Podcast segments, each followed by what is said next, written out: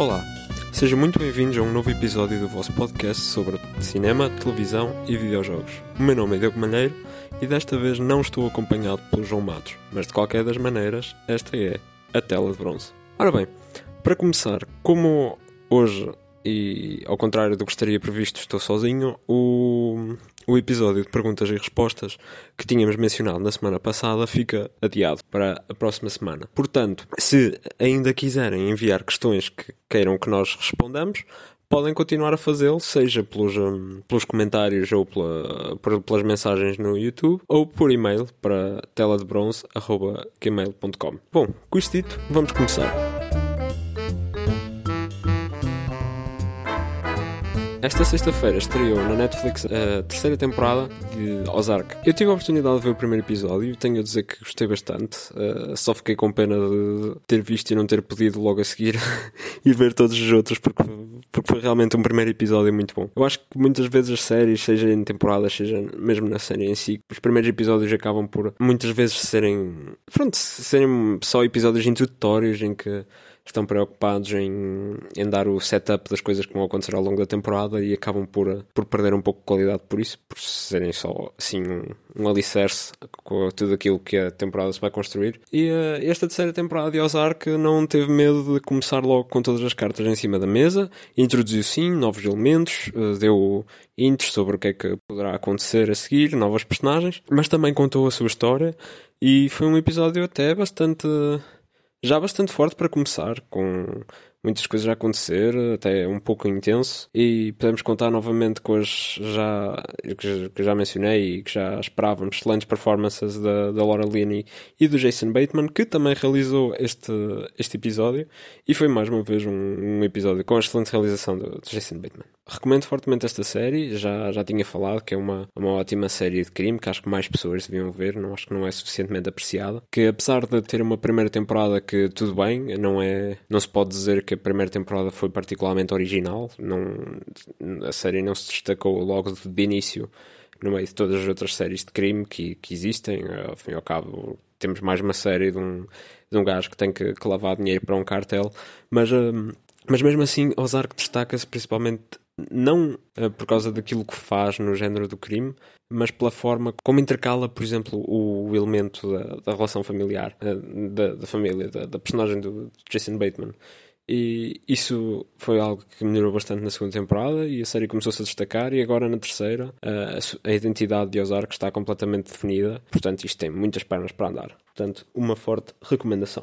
Com isto dito, vamos às notícias. Portanto, temos mais um adiamento entre muitos outros que aconteceram. A Wonder Woman 1984 foi adiado para, para, para 13 de agosto. É um adiamento de cerca de dois meses, se não estou enganado. Uh, esta confirmação foi dada pela Warner Brothers e pela, pela Gal Gadot também no Instagram, onde até revelou um, um novo póster e surge depois de terem começado a aparecer rumores de que a, a Warner estaria a planear um lançamento exclusivamente digital. No entanto, eles uh, realmente ajustaram o, o lançamento do filme e vieram dizer que, aliás, até mesmo na, na publicação feita pela Gal Gadot no póster dizia lá uh, dia 14 de agosto, exclusivamente nos cinemas. Portanto, eles vieram aqui dar a posição muito forte de que esse rumor era falso e que o filme ia continuar, estava, continuava planeado para lançamento nos cinemas, apenas iria acontecer um pouco mais tarde. Uh, esperemos que efetivamente, nesta altura, possamos ir ver o filme e que, que, esta situação toda em que vivemos agora já tenha passado e já se tenha acalmado e possamos todos depois ir, a, ir celebrar com, com este filme que por acaso ainda não tínhamos mencionado aqui, mas um,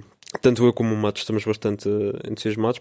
Penso que posso falar aqui um pouco por ele nisso, eh, porque ambos gostámos do, do primeiro filme e o conteúdo promocional deste, principalmente o último trailer, foi, foi bastante bom. E uh, temos a, a Gal Gadot com a sua interpretação excelente da Mulher Maravilha, temos o regresso de Chris Pine, temos o Pedro Pascal, um excelente ator, e a ótima realização da, da Patty Jenkins. Portanto, isto tem tudo para dar certo. Noutras novidades, o que tudo indica está a avançar a produção de um spin-off de, de Mad Max que deverá contar uma espécie de história de origem de Furiosa, a personagem de Charlize Theron, introduzida no excelente Mad Max Fury Road de 2015. Esta notícia surge também a indicar que Anya Taylor-Joy, que estará num, num, dos papéis principais no The New Mutants, mas é também conhecida uh, por filmes como Glass, e uh, aparece também na, na série Peaky Blinders. Eu não conheço o trabalho desta atriz porque não vi o o, nem o Glass nem o, nem o Split e já vi a primeira temporada de Peaky Blinders, mas a Anya Taylor-Joy ainda não aparece, portanto não estou familiarizado com o trabalho desta atriz. No entanto, o que o Matos também já me disse é que uh, gosta muito dela e que está entusiasmado para vê-la no papel. Uh, eu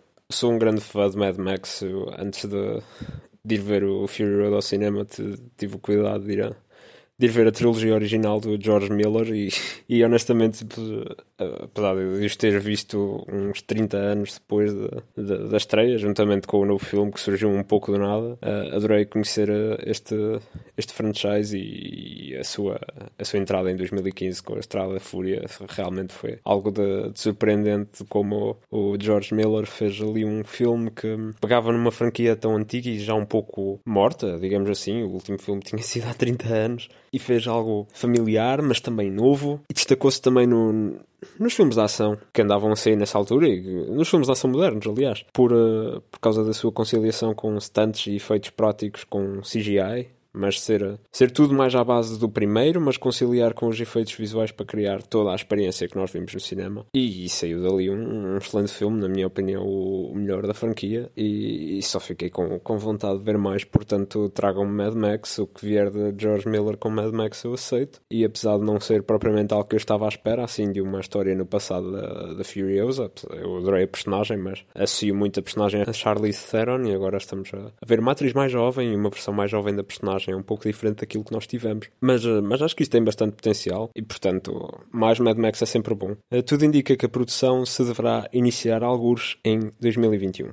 A Netflix confirmou oficialmente a renovação de, de Castlevania para a sua quarta temporada. A terceira temporada de Castlevania saiu alguns este mês de março, agora não me recordo exatamente o dia, mas, portanto, uma renovação bastante pouco tempo depois de, do, do, lançamento, que, que é a evidência do sucesso da série. Eu só eu já conhecia a série, conhecia brevemente a série de jogos, Castlevania, mas nunca, nunca joguei nenhum, portanto, acerca disso não posso comentar, mas, mas por acaso comecei muito recentemente a ver a série, depois de me terem recomendado, e estou, estou a adorar. Vou alguns a meio da segunda temporada ainda, portanto, ainda tenho um bom caminho para andar. E, e a Castlevania tem assim uma jornada interessante. Foi uma adaptação de um videojogo que saiu um, pouco do nada e foi das mais bem sucedidas, tanto pela crítica como pelos fãs. Eu pronto, falo novamente, não, nunca joguei Castlevania, portanto, eu não sei bem o, o, que é que adapta, o que é que não adapta, o que é que está bem o que é que não está, mas penso que o, o, consenso geral seja que é uma excelente adaptação e pelo menos uma boa série é. Temos uma primeira temporada de apenas 4 episódios de 25 minutos, claramente ali um projeto piloto em que eles não sabiam bem o que é que ia acontecer ou não e acho que a primeira temporada acaba por sofrer um pouco por causa dessa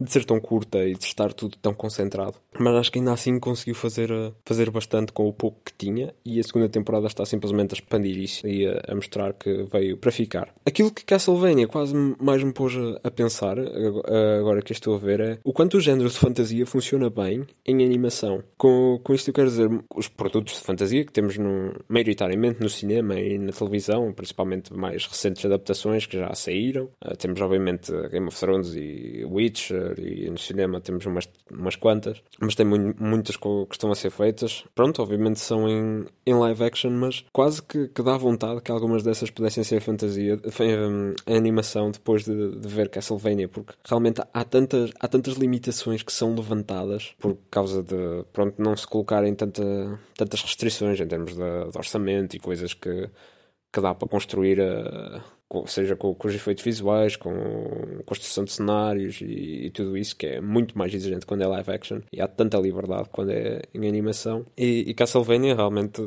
para funcionar em live action, uh, precisaria de um orçamento gigantesco e, e, mesmo assim acho que não conseguiria ter, a, ter um nível de qualidade. Portanto, se este sucesso de Castlevania pode servir para alguma coisa, que seja para termos mais, seja adaptação ou seja conteúdo original de fantasia no, na televisão ou no cinema. Uh, uh, animado, porque realmente funciona e temos aqui um, um fortíssimo exemplo, exemplo disso. Ora bem, são estas as notícias desta semana. Portanto, sem o Matos não há aqui rapidinhas de bronze, portanto vamos diretos à recomendação da semana.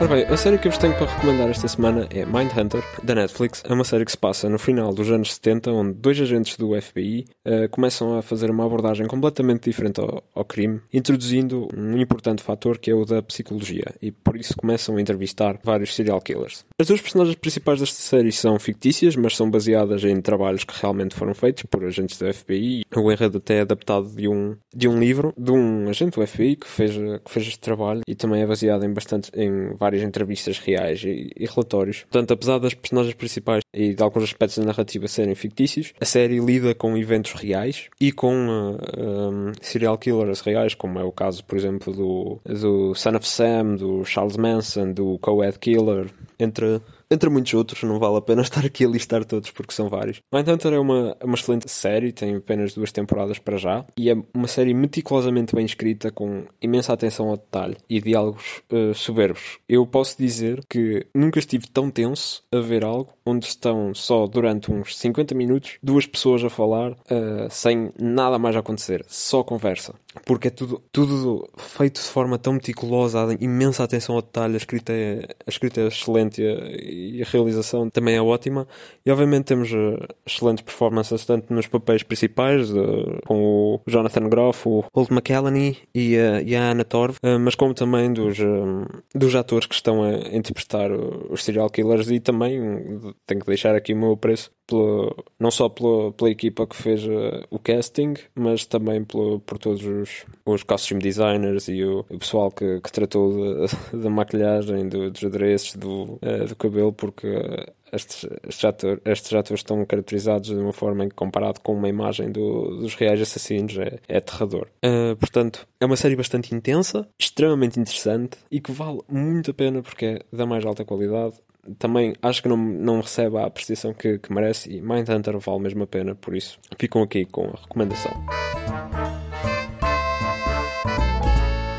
A falar de Murder Mysteries, temos o trailer desta semana que é de uma série da Apple TV, de uma minissérie, aliás, Defending Jacob, que conta com Chris Evans no papel principal. Esta, esta minissérie tem uma premissa um pouco diferente, não é um simples murder mystery a que estamos habituados a ver desta vez. Temos um, então, um casal com um filho adolescente e, uh, e é esse adolescente, o, o, Jacob, como está no título da série, que é acusado de assassinar um, um seu colega de turma. E, portanto, toda a minissérie se, se irá desenrolar à volta do processo de investigação, de julgamento e também das consequências que este evento tem para, tem para, para os seus pais e para, e para a família. O, o trailer foi bastante, bastante intrigante, bastante tenso e mostra uma, uma minissérie com bastante potencial. É adaptada de um livro com o mesmo nome, mas confesso que nunca, que nunca li, que nunca tinha ouvido falar. E portanto, com, com toda esta premissa, com, com a força que o, que o trailer teve e com a atuação do, do Chris Evans no papel principal, junto com outros atores, contará também com, com J.K. Simmons, um, um ótimo ator que nós também já mencionámos aqui. E portanto, acho que tem tudo para dar certo. Resta esperar para ver. Estreia a 24 de abril. E só tenho um negativo a apontar, mas é um pouco um pet peeve meu, que é a fotografia. Eu acho que muitas, muitas séries e filmes hoje em dia, quando lidam assim com um tema mais, mais dark, têm um pouco a tendência de ter uma fotografia muito acinzentada, muito pouco saturada. Parece que têm medo das cores e, portanto, fica assim tudo. Também a imagem muito. Uh, pronto, exatamente, muito, muito acinzentada e muito desaturada e algo assim um pouco morta e até feia. E uh, isto pode ser uma coisa que para muita gente não, não interfere, mas é um pouco um pet peeve meu. Como exemplo, tenho tenho assim em mente duas séries que o fazem, como The Boys e The Handmaid's Tale. The Handmaid's Tale, por exemplo, no geral tem uma excelente fotografia, mas é tudo muito desaturado, só por se passar assim num, num setting extremamente gritty e dark e quase que querem que a fotografia reflita isso, mas acho que não é necessário ser tão on the nose com isso. Por exemplo, uh, acabei de mencionar Mindhunter, também é, obviamente é uma série bastante pesada, mas que apesar de tudo, na, na sua fotografia não, não sei com este. Não lhe quero chamar clichê, mas um pouco isso e não tem medo de, de, apesar de ter assim tons mais obscuros, de ter assim uma fotografia mais viva, apesar de, de, dos temas mais obscuros com que, com que lida. No entanto, apesar disso, acho que, que estou bastante interessado e, e, veremos o que é que sai desta, desta aposta da Apple TV para esta minissérie. Bom, esta semana é tudo. Obrigado por terem ouvido. Espero que, apesar do formato diferente uh, e da de estar aqui só eu a falar, certamente foi um, foi um grande desafio, por isso espero que qualquer das maneiras tenham gostado. Para a semana o Matos já estará de volta e faremos então o nosso episódio de perguntas e respostas, como tínhamos um, prometido. Portanto, se ainda quiserem deixar as vossas, as vossas questões ainda podem, tanto no YouTube como por e-mail para teladebronze.gmail.com ou podem também usar esse e-mail para simplesmente para comentar, dar as vossas críticas, eh, sugestões, o que quer que seja, estamos dispostos a, a ouvir. E deem também, se, se assim desejarem, a vossa, a vossa apreciação no, na plataforma onde estiverem a ouvir. Nós estamos em, em vários sítios, como por exemplo o, o Spotify, o, o, Apple Podcasts, o, o, YouTube, como já mencionei. Mas também podem procurar em Anchor FM Tela de Bronze para verem todas as outras plataformas onde nós estamos. Uh, com isto dito, o meu nome é Diego Malheiro, sem a presença do João Matos, e isto foi a Tela de Bronze.